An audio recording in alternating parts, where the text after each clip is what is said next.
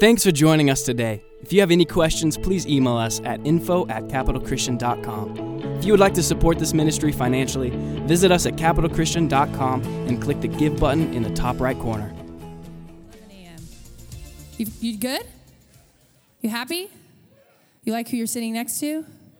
You better pray they don't have influenza. That's all I have to say. My God, let's all move. Actually, it's everywhere, right? Let's pray against the, the flu virus, right? No one else is feeling it? Anyone else nervous about it? I'm a hypochondriac, guys. So, like, if you start coughing, I'm gonna, I'm gonna, I'm immediately assuming I'm dying too. So, I'm probably not gonna hug any of you today. So, if you like the message, just like tell me from far, you know? Post it on social media. Don't talk to me. Don't touch me. Don't ask for me to shake your hand. I said that first verse. I'm like, I'm not gonna give hugs. And like three people were like, I know you weren't giving hugs. And they still and I'm like, good pastor still hugs. And then I immediately went and washed my hands. No offense to the people. It's just influenza. It's a big deal, you know? It's like the new swine flu, but worse. Anybody remember swine flu? About destroyed us. Um, and now influenza A and B is trying to come after our souls. And so we pray against it in the name of, in the name of Jesus, heal everyone from, from influenza A and B, and heal our pastor, Pastor Kelly, who has pneumonia. We're praying for her today, and pray for your pastor, Chris, because he is the nurse. And I, you know, he could use our prayers. He could use our prayers. Um, nah, he's amazing. He's a good caretaker. Anyway, you doing good? I'm doing good too. I'm Tracy. And um, if you don't know, I'm Pastor Chris's favorite sister, youngest sister, maybe not favorite, um, but he is letting me um, share today. So I hope you're excited to hear the word. And um, it's always a great honor to get to talk about Jesus. And, um, and I hope it's an honor for you to come and hear about Jesus. And hopefully, God always talks to you and equips you. And, um, and I hope you find community and family here at Capital because we love you. And we are so glad you're with us. And if it's your first time, we're really glad you're with us. And we hope you come back next week. All right? How many of you have been coming here for a while and you say, This is my place every single Sunday? Yeah, look at you. Oh my God, we love you so much. Um, all right, if you want to open your Bibles to Matthew's Gospel, it's the first book in the New Testament. It's the easiest one to find. So if you go to Matthew chapter 14, I'm going to read a few verses to us this morning. You like the Bible? Chapter 14, starting in verse 22, it says, Immediately he made the disciples get into the boat and go before him to the other side. I forgot I can look on the screens. While he dismissed the crowds, Verse 23, and after he had dismissed the crowds, he went up on the mountain by himself to pray. I love this. This is one of the few times in scripture, at least in the, in the Gospel of Matthew, that we see Jesus by himself. He typically takes, if you see, if you look, look at the rhythm of scripture, especially the synoptic Gospels, which is Matthew, Mark, and Luke, Jesus doesn't go alone by himself very often. He usually takes all the disciples, or at least he'll take Peter, James, and John. So you'll see that a lot. But this is one of the rare moments that we see Jesus by himself. So he says, after he had dismissed the crowds, he went up on the mountain. He loves to go up to the mountain. That's a whole message in and of itself, and it's beautiful. Go look into it. Maybe we'll preach it another day. By himself to pray. When evening came, he was there alone. But the boat, remember, he sent the disciples again. He already sent them in the boat to go to the other side. But the boat by this time was a long way from the land, beaten by the waves. Other translations say tormented by the waves, for the wind was against them. And in the fourth watch, which would be if you're interested, I'm interested because the fourth watch means, means nothing to me. But if you understood what the fourth watch is, probably between 3 and 6 a.m. So they probably started this journey early in the evening, and now they're in the middle of the night. They've probably been at this for a long time. In the middle of the night, he came to them walking on the sea. But when the disciples saw him, meaning Jesus, walking on the sea, they were terrified and said, It is a ghost. And they cried out in fear. But immediately Jesus spoke to them, saying, Take heart, it is I, do not be afraid. And Peter answered him, Lord, if it is you, I love this, Peter. Peter's like, he, he, I would think you would recognize Jesus' voice at this point. You know, you've been with him for a while. Take heart is kind of a common idiom that Jesus used pretty often. Also, it is I. I don't think a lot of other people just went around saying, Take heart, it is I. Jesus was one of the few. But more power to you, Peter. You needed more you needed just a little bit extra to make sure it was Jesus. He said, Lord, if it is you, command me to come to you on the water. And he said, Come. So Peter got out of the boat and walked on the water and came to Jesus. But when he saw the wind, when he saw the wind, he was afraid and began to sink. He cried out, Lord, save me. Jesus immediately reached out his hand and took hold of him, saying to him, Oh, you of little faith, why did you doubt? And, you, and when they got into the boat, the wind ceased. Verse 33. And those in the boat, remember the disciples were in the boat still. When, and those in the boat worshiped him, saying, Truly you are the Son of God. Would you pray with me this morning, church? God, we thank you for we thank you for today. We thank you for January 28th. Lord, we're never going to have this day again. We're never going to have this moment again. We're never going to have these brief moments together again. This is a important moment, a special moment. Lord, that we get to give our time, our energy, our thoughts to you. God, I pray you'd open our eyes to see whatever it is you want to speak to us about. Open our ears so we can hear what you're trying to say. Open our hearts so that we would receive everything you want to talk to us about today. Lord, I pray that from this moment on, Lord, it would all, it would, it would, it would completely be about you. It's all about you. Lord, we, we center our eyes, our focus, and our attention on you and what you want to say and what you want to do. In Jesus' name, amen. We had no football team to pray about. Pastor Chris isn't here to pray about. I wonder who he's rooting for. The Patriots, you think? I have no, I, I don't understand people's hatred tor, tor, towards Tom Brady. I think you're just jealous about his whole life. God, he's living his best life, let's be honest. He's living all of our best life, you know?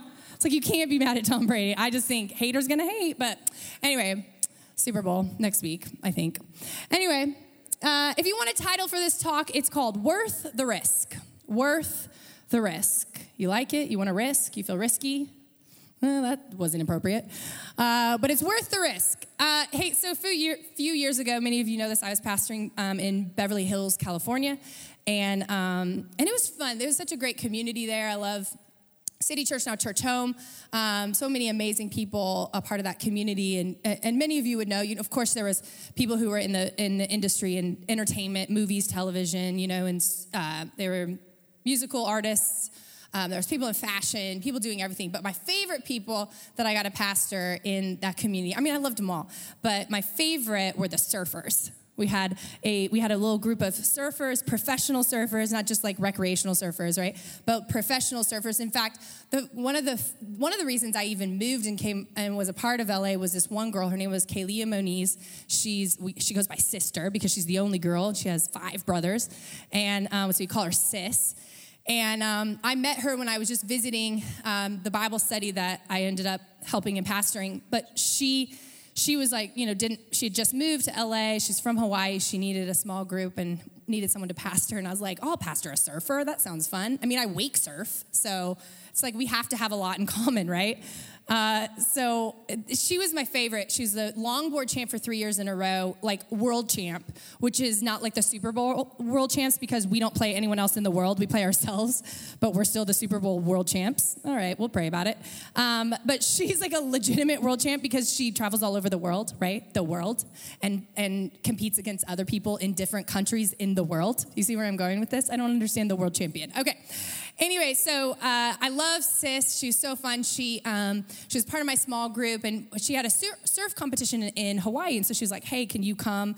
And a bunch of the other girls that I was pastoring were going to be a part of this surf competition. They're like, "Hey, can you come? Just hang out with us? Maybe do some Bible studies." Like, I'm like, "My job is amazing, right?" I was like, "Yes, I will fly to Hawaii. Yes, I will sit on the beach and watch you surf. And yes, we'll talk about Jesus at some point." It seems so biblical, right?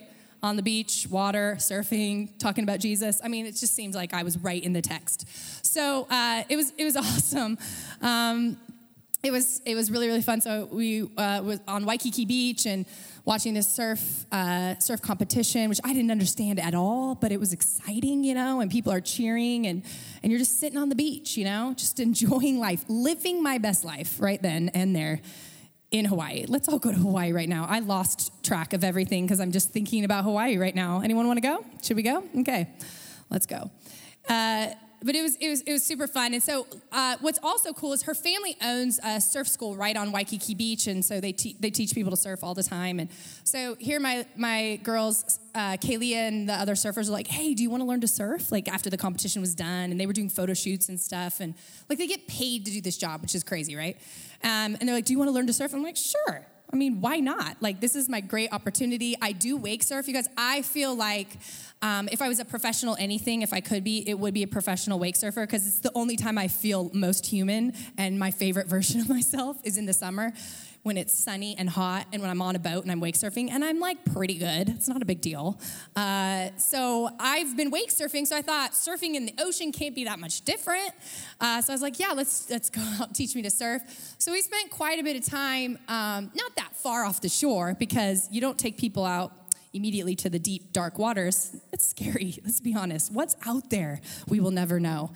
And so I'm not that far from shore, and they're teaching me the surf, you know, the rhythm, the paddling, and like when you got to jump up and where your feet go and all this. And so we spent a good hour probably just like catching little baby waves and literally baby waves because babies were around me. It's like me and the children. We're all learning to surf together. That's not humbling, you know? Uh, so I'm sitting there and I'm like, they're like, oh my gosh, you're so good, Trace. Like you are catching on so quickly. I'm like, really? And like, yeah, you're like the best. You're like the, you've qu- picked it up quicker than anyone. I'm like, oh my God, it must be the wake surfing. I'm like called for this. Like maybe I missed my calling. Like forget preaching and pastoring. It's exhausting. Let's just surf for the rest of my life. You know, these people got it made. So um, I was like getting pretty confident, let's be honest. I felt pretty good about myself. And look, I think they were just bored because they're like professional surfers and they were tired of uh, the baby waves. They wanted to get out further to the real waves. So, like, Trace, you got this. You are so good. Like, we probably had a lesson for an hour, you know? Um, and then they go, okay, you're ready. Do you want to go out to the big waves? And I look over yonder where they're pointing and didn't look that far and they didn't look that big, really, from, you know, it seemed decent. I could do it. I mean, they told me I was like, I picked it up really quickly. They said I was good, okay? I trust them. So I was like, sure, let's do it. So we start paddling out there. What they didn't tell me is the paddling out there would kill you. Like just the paddling to the waves. Like no one no one explained that. Like that you would be exhausted by the time you got to the wave that you'd be like, ah, "I'm good. Can we just get back to shore?" Like does it how do I get back? Does it just push me back? I don't understand the current and the waves at all. Like what do I do? So we get out there, and um, and then you know they're just they're professional. They're not really telling you what to do, you know, because they just th- this is like breathing to them. They've been surfing since they were like since they could walk, you know. So like just follow us. Like we'll tell you when to go, and I'm like okay. I'm trying to like remember everything they taught me. Like okay, you like paddle, paddle, paddle. And then when you feel a little bit of the wave, then you just jump up and you get, you know, you position your feet right and you just catch the wave. So in my mind, I'm like, I'm gonna be so good at this. I'm gonna get like a barrel, you know, like I'm just gonna, I'm gonna feel the wave. Me and the wave are gonna be one in the spirit. And I'm just gonna like, I'm just gonna be good. And this is gonna be amazing because they've already told me how good I was. And so that was in my mind. So all I remember, all I remember was um, just sitting there chatting, no big deal. Didn't seem like, you know, we're just waiting around. And out of nowhere, it was like zero to 60 real fast. They're like, oh, this one's good. They're like, paddle, paddle, paddle. And they're all screaming paddle. And every girl just starts paddling. And I'm like, wait, I, I don't feel ready for this. Like, I didn't, I, I, and I'm trying to remember everything I'm learning. So I'm paddling, paddling, paddling, paddling, paddling. I'm just following the girls. And they're like, you know, they do this like like in their sleep, right? So I'm doing pretty good, and I'm like, wait, Tracy, you got this. They told you you're good. You practiced on those baby waves like a couple times at least. should should should translate right to the big wave. So I'm doing super super good. I start to feel a little bit of push from the wave, and I made the biggest mistake you can make. I turned around and I looked at that wave. And as soon as I looked at that wave, I was like, it's been a good life, but yeah, it's over. It's done.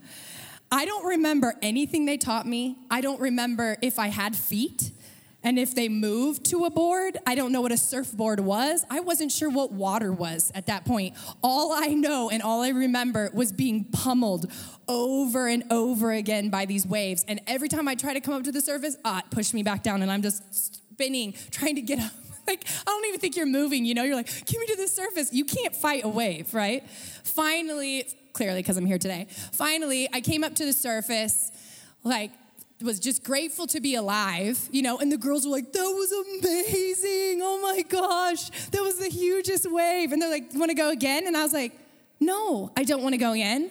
Like, I want to live. You guys are mean. Like, who wants to do this? But I was fine the whole day until I turned around and I looked at that wave. I had all the confidence in the world. I had learned enough. I probably did have all the skills, at least at that point, to catch. It probably wasn't even that big of a wave. I probably had all that I needed to make a good moment, have a good little surf sesh, and call it good. But the moment I turned around and I looked at that wave was the moment I lost confidence didn't really realize where I was, didn't understand what was going on. This is a little bit of what hap- what's happening in Matthew's gospel. We have these disciples, right? The disciples are in the boat. Jesus is by himself praying. And, the, and Jesus sends the disciples onto the other side. They just finished a great, I think it was the feeding of the 5,000. They just done the great miracle of the feeding of the 5,000 in the chapter before. And then Jesus says, okay, hey, like go to the other side. Jesus goes to pray. He puts his disciples on this. Now remember this the disciples, many of them, if not all of them, were, were experienced fishermen. They knew the sea, they were, they, they were used to storms, they were used to wind. This wasn't new to them necessarily. But for some reason, in this story, uh, the gospel writer Matthew gives us a picture of, of these disciples being terrified of this tormenting wind that's coming after them. Now, they've been trying to get across all night. So imagine this my paddling experience surfing, I thought was hard. Uh, try doing that in a boat all night long, right? They probably started early in the evening. Like I mentioned, the fourth watch is about three, between 3 and 6 a.m.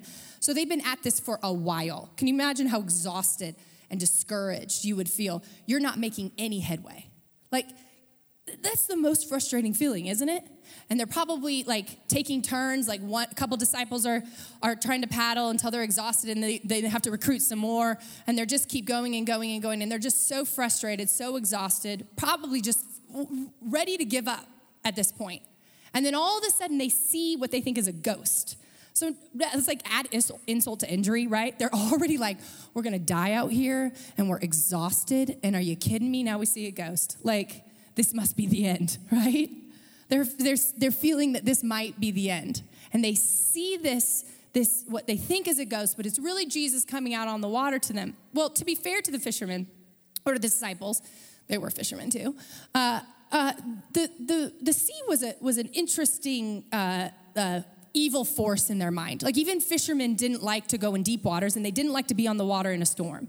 Because in this ancient, and even in the Jewish world, they believed the sea represented the abyss. It, it, it's where all hell uh, was dominated, evil forces were. And in fact, if you died on the sea, they believed it was haunted and that there would be maybe ghosts and spirits that would come up out into a, a storm that they like they inhabited this place. So you got to be fair to the disciples because this was their irrational fear that they had been raised with. It was that the sea was a scary place. Like all of evil was in the sea. Here's the irony and this is this is what's so beautiful. Do you realize go go read the gospels after this and see how many times Jesus is preaching by the sea. He walks by the sea, he preaches by the sea, he goes in the sea. Jesus is not, this isn't even in the message, so this is totally free. But just so you know, Jesus is bigger than the evil forces of the sea.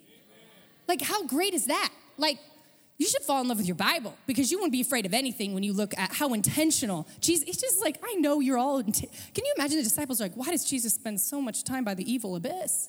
Because Jesus, like, I'm bigger than the evil abyss. So here are the disciples. They're terrified of the sea. They're they're freaking out. They're sure they're going to die, and then all of a sudden they see what they think is a ghost, but it's actually Jesus. Jesus comes walking on the water, and there's our guy Peter. Good old Peter, right? Uh, and Peter isn't quite sure if it's Jesus. You know, he knows that he, he knows where they are. The, the wind is tormenting him. The wind is crazy. The storm is going crazy. And so he's just going to make sure, you know, he's going to make sure. He thinks it might be Jesus, but he's just going to make sure. So he calls out, like, well, if it is you, Jesus, you know, if it is, call me out to come on the water. So you have this, this, this crazy, I love Peter, right? Peter is this larger than life character in the Bible.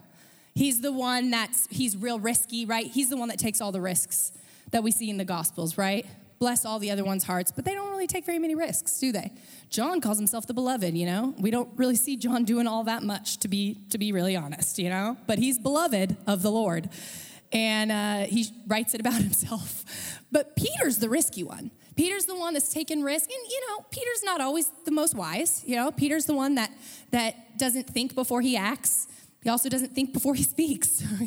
he's, he's the one called to, he's told, Get behind me, Satan, by Jesus himself. And he's the one that denies Jesus and says, No, I would never do that. And she's like, You will. It's cute that you don't think you will, but you will. But Peter's the best. Because I love Peter because Peter probably, I, I feel the most like Peter than any of the other disciples, right? I'm the one, Peter knows what failure feels like. Peter knows what making mistakes is like, but Peter's willing to risk.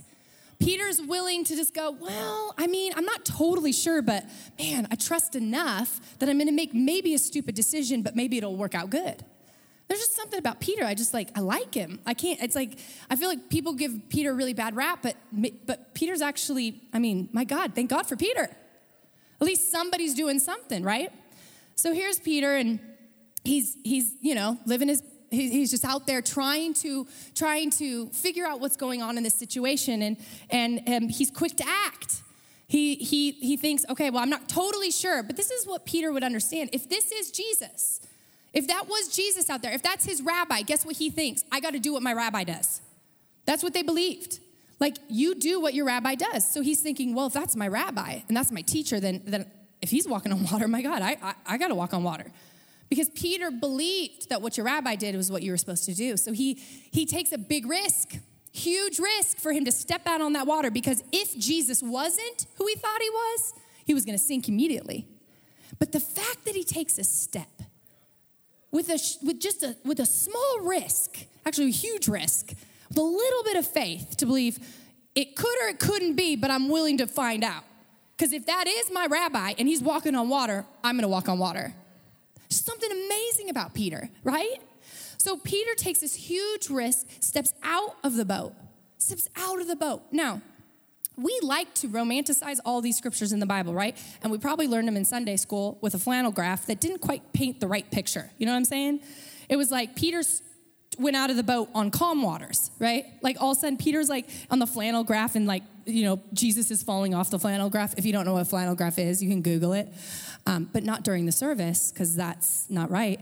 After the service, there's a flannel graph um, you know, anyone know where the where my old Sunday school people at? Okay, wow, a lot of you don't know. This is uh, makes me even more excited. Um, so in Sunday school, you know, you probably learned this, or maybe you read this uh, text at some point. But you probably think when Peter stepped out of the water, all of a sudden, oh, that's so cool. He stepped out in the water, and it was this serene, beautiful, like picturesque like sea. You know, it was like glass, and you could see the fish like floating below your feet. I, I feel like we've seen pictures of this. I feel like this is how it's it, it's probably portrayed. Wait, I don't know. I, I'm reading the Bible, and the Bible never says anything about those winds stopping. In fact, it was still chaotic.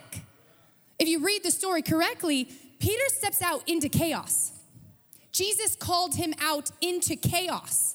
He didn't call him out into smooth, beautiful, serene, easy waters like, okay, Jesus is going to ask me to have faith and he's going to tell me, take, tell me to take a step out of the boat. And it's just going to be easy, breezy, smooth waters. I don't know what Jesus you're serving, but I don't know very many times that Jesus has asked me to take a step of faith and then it was just, oh, I'm going to line this red carpet out for you and it's going to be super easy. No, that's, that's not what happened in this text. Matthew makes it clear. He doesn't, the wind doesn't cease yet. He steps out into the chaos. He steps into the wind and he's still walking on water. He steps out of the boat into chaos, into circumstances, into storms, into wind, and he has his eyes on Jesus and he walks and he's walking on water. He takes a huge risk. The boat's probably going crazy. The disciples are like, You are insane. Not only are you that's a ghost probably, and there's like creatures that are gonna grab you, and we're all gonna die. But Peter, you are insane. What are you doing? But Peter was willing to risk. Peter believed that if it was in fact Jesus, it was worth the risk. If in fact that was his rabbi, it was worth risking sinking into the water, into the abyss, into the evil forces, because it was Jesus. See, Peter just, Peter gets a bad rap, right? And I've heard many, many uh, preachers preach this text, and, and, I could be wrong and they were right, but today I'm gonna believe I'm right. But uh, um, Pastor Chris will correct me later, and my dad. My dad's looking at me. First service, he said it was good, so we're good, guys. Theologically sound theologically sound. But I've heard a lot of preachers preach on this text, and they, um, they were like, well, I mean, it was, you know, Peter really lacked his faith. It was all about a lack of faith. And I'm like, yeah, in verse 31, and we'll get to it, Jesus does say, oh, you of little faith. But, but, but I don't think that's the issue or even the, the, the point of the story at all. Because Peter, in fact, had some faith because he's the one that got out, in, out of the boat into the water. I'm just going to ask a question. What were the other 11 doing? What were the 11 disciples doing? Peter got out in the boat. So if your argument is, well, man, yeah, Peter just lacks faith, little faith. Okay, well, I'll take that argument, but I'd rather be like Peter, who had a little faith and some faith, than this 11 disciples who had what? Zero faith, sitting in the boat, scared for their life, right? At least Peter had some faith. At least Peter was willing to risk. At least he was he, he, he saw Jesus was worth the risk. The other disciples probably thought, my God, Peter stepping out on water is insane. What are you doing? Peter just saw Jesus. He saw the rabbi. And he knew. He knew he had to at least find out if it was Jesus. He took a huge risk by walking out on that water. His eyes were set on Jesus, and that's why he could walk. But what happened? The moment Peter's eyes went from focused on Jesus to looking at the wind and the storm and the sea and the chaos and the abyss that might be there and you know the evil forces that might surround him and the circumstances that were around him all of a sudden peter sinks. That's when peter sinks. Is when he took his eyes off jesus. It wasn't a lack of faith. It was his focus change it's when he took his eyes off the power the power source, which is Jesus, and he put it on the circumstances and he put it on the problems and he was focusing on the wind and the storm and the things that were coming at him. The moment he took his eyes off Jesus is the moment he, he didn't have any power anymore.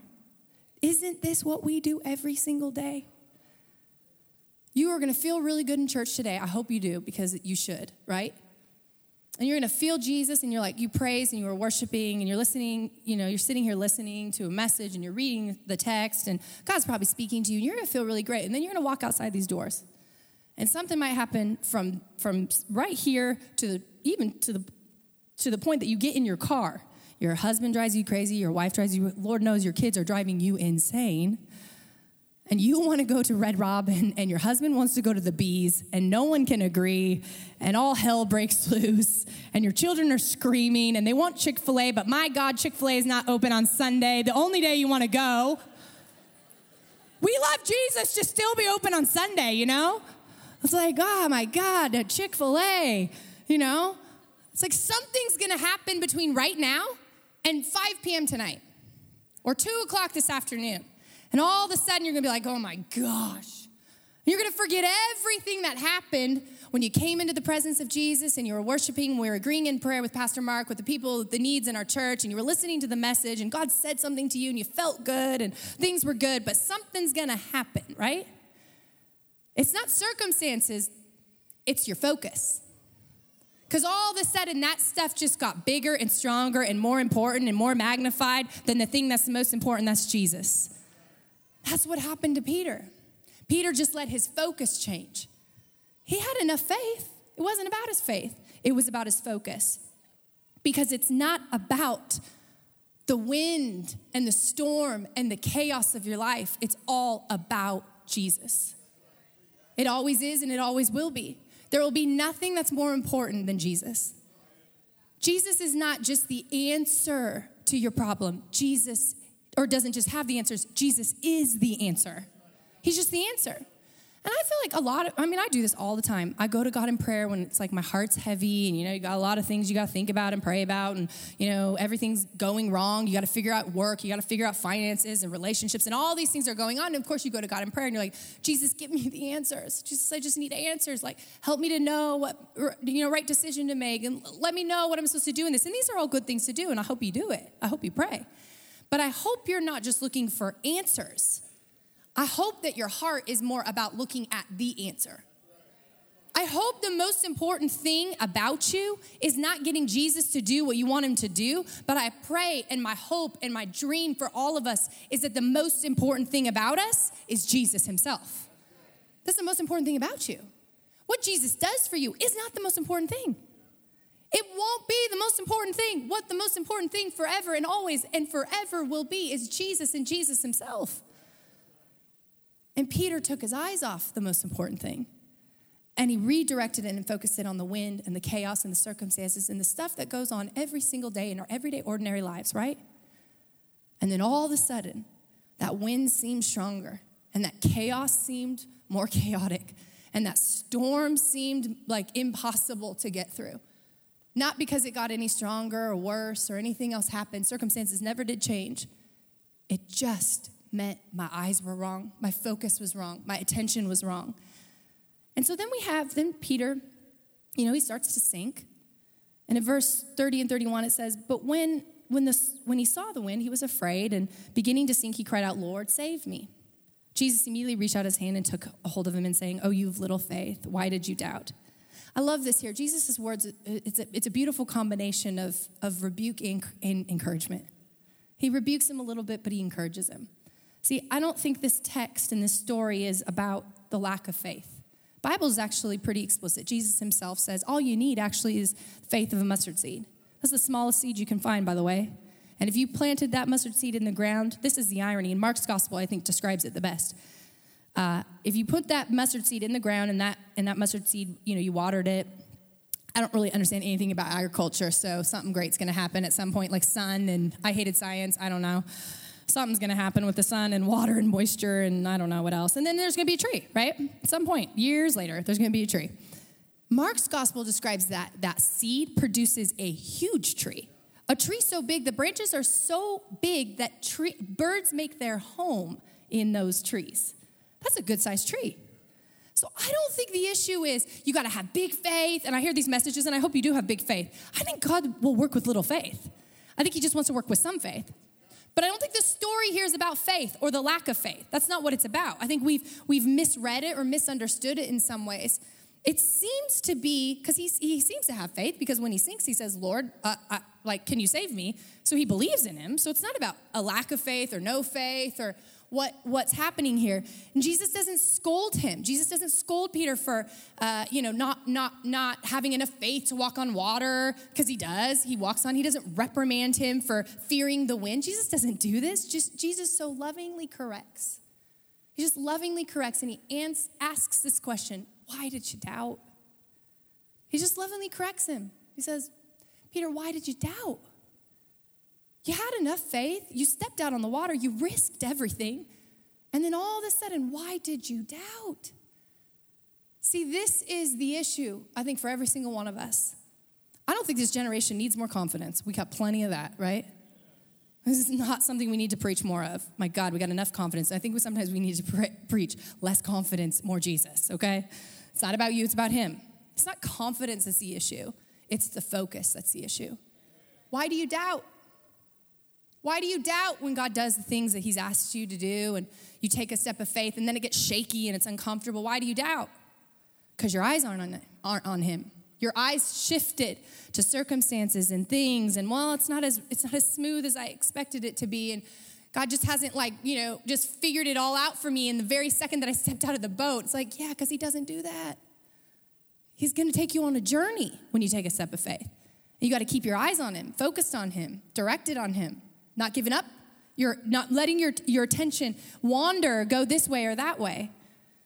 But it's hard, right? So we doubt. The moment things get rough, we doubt. The moment things don't pan out the way we think that it should pan out, we doubt. The moment things are like, ah, not, not my idea, not my will, we doubt. Because we've shifted our focus from the person of Jesus. Your circumstances are always going to scream in your face. Chaos is always going to be around. Things are always going to happen in our life. It's inevitable because you're human and you live in a broken world. But one thing will remain the same Jesus. Stable, immovable, unchangeable, good, awesome, majestic, powerful, in control never never anxious or worried. My god he doesn't even need to sleep. We could use we could use somebody in our world who doesn't even need to sleep. He, in fact he watches over us when we sleep. Super creepy and awesome all at the same time. Our eyes have to be focused on him. Why do we doubt? Or here's the better question. How do we stop doubt? How do you stop it? I'll tell you. You just get your eyes on jesus. You take a big step of faith God tells you to do something and go, okay, it seems super weird, and I'm stepping into the chaos, and God, you're calling me out in the chaos, and I don't know what's gonna happen. I'm just gonna keep my eyes on you. Isaiah 26, 3 says this You keep him in perfect peace, whose mind is stayed on you because he trusts in you. You keep him in perfect peace, whose mind is stayed. This word stayed here from the Hebrew means firm purpose. Firm purpose. Like, I'm not, eh, have, eh, have you ever tried to keep your mind focused on something and then it wanders and then it wanders and you're like, no, I'm gonna keep it stayed here? Stayed is a firm purpose. Like, I don't care what tries to come and take away my peace. I am going to just keep my mind stayed. It's not going anywhere. I'm not, kids aren't gonna distract me. My spouse isn't gonna distract me. My work's not gonna distract me. My health isn't gonna distract me, Nothing's gonna distract me. My mind is stayed. And that's how I find perfect peace. And then Colossians says, and these are such great scriptures, and I love quoting them personally. And then Colossians goes on and tells us that you set your mind Set your minds on things that are above, Apostle Paul tells us, Pastor Paul. Set your mind on things that are above, not on things that are on earth. And I quote that scripture over myself set your mind, set your mind. Keep your mind stayed, and you'll be in perfect peace, right? I, I, I pray these things over me all the time because I want to have my mind focused on Him. The problem is, here is the saddest thing I'm going to tell you all day, but then we're going to tell you something really great. And I stole this research from Pastor Chris, but he steals a lot from me, so it's fair. Sibling rivalry, it's good. Uh, just don't tell him that I stole it. Nah, I don't care if you do. Okay. He, there's this research that came out in 2000. It said uh, that the, the average attention span of a human, like all of us sitting in this room, because you're human. Are you human? Yeah, you're all human? Okay, just checking. Um, it, the average attention span that we all have from 2000 was 12 seconds. So you can say focus on something for 12 seconds in 2000, right? Oh, it's so depressing. Oh, yeah, it gets worse. So now they're saying that was 2000. Now they're saying the last couple of years, I think the research changed, and now they say your the average attention span of you and I sitting in this room is eight seconds. Eight seconds. A goldfish, however, a flippin' little goldfish, attention span is nine seconds. You and I, eight. A goldfish, nine. Be depressed. Be depressed. I don't know what to do about it. yeah, and I know we talk about, oh, social media. Yeah, probably. Probably just the habits in our life. We're great multitaskers. We can get a lot of things done, but do we really ever get anything done? Like you get it to the end, you're like firing on all cylinders. What does that mean? I don't know. It's just a phrase people use, so I'm using it. Uh, but like you're doing all these things, right? You're spinning all these plates. Is that another one? Is that another one, guys? You're doing all these things. You're multitasking, and by the end of the day, you're like, what did I even do? Did I even did I even accomplish anything? I feel like I did a lot of little things, but I didn't do one thing well, right? You ever feel like that?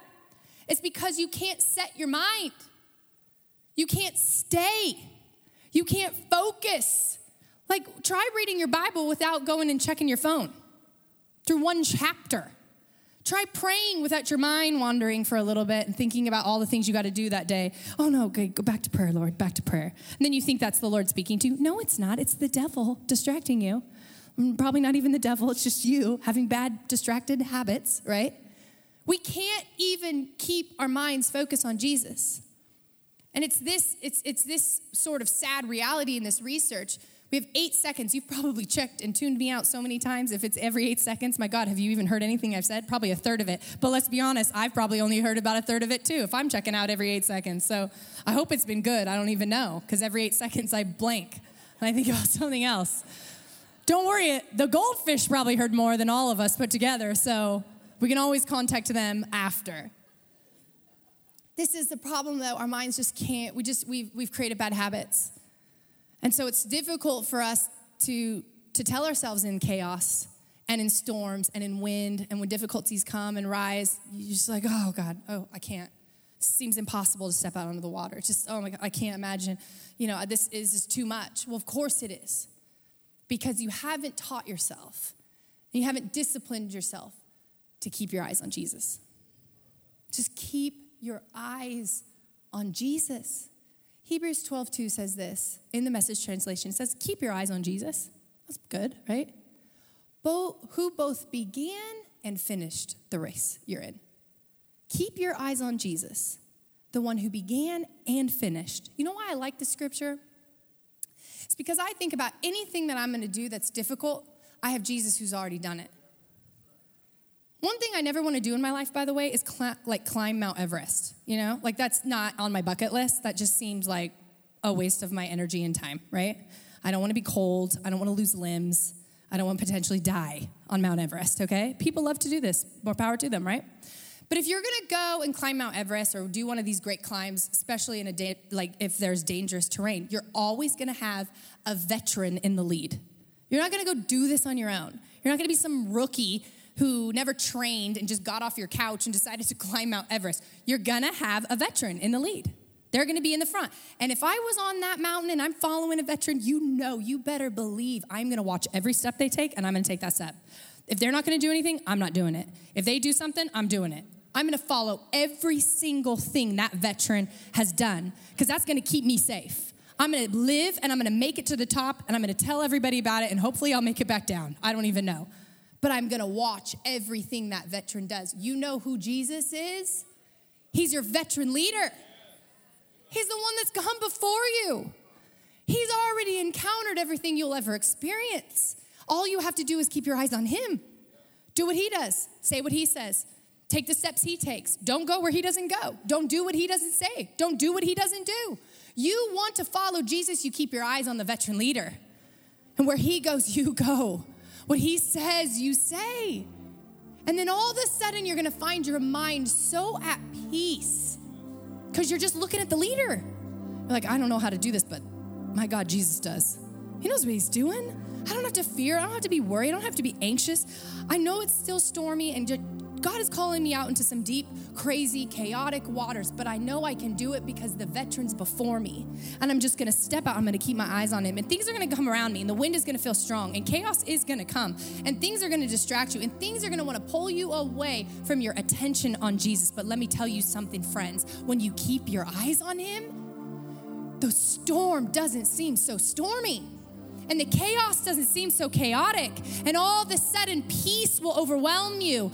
It's amazing how you will feel peace in the midst of a storm when your eyes are on Jesus. You don't have peace in your life? Where are your eyes? Where's your focus? Because He promises He's peace. So if you don't have it, it's not because there's a lack of it or Jesus isn't with you. It's because your eyes and your attention are not on Him. And He's just waiting for you. He's on the water looking at you like, I know you're scared. I know this seems hard. I know that sometimes I ask you to do things and it seems impossible, but I'm right here. I'm gonna take your hand, I'm gonna help you, I'm gonna be with you, I'm gonna guide you, you're gonna get through this. That's all the greatest part of the story. It's all great. It's not my favorite part though.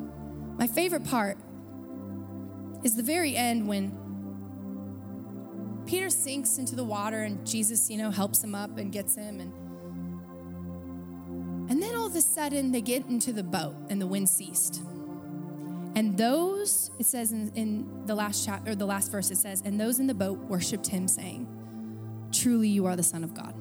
Do you know that this is the first time we see in Matthew's gospel that the disciples worshiped Jesus? That they actually saw Jesus for who he was. Before this, they believed he was a great man, probably a great rabbi, a great prophet, a great healer. They wanted to believe he's the Messiah. They're following him, but they hadn't worshiped him yet. All of a sudden, the disciples saw Jesus for who he really was. Why? Because a guy named Peter took a risk. I don't know if the disciples would have seen Jesus the way they saw him that day if it wasn't for the crazy guy Peter, who sometimes just did things before he thought it through and said things before he really knew if it was a good idea to say it, but he was so willing to worth risk it all to show people Jesus. People worship Jesus because of Peter's risk. We don't risk for risk's sake, we risk for people's sake.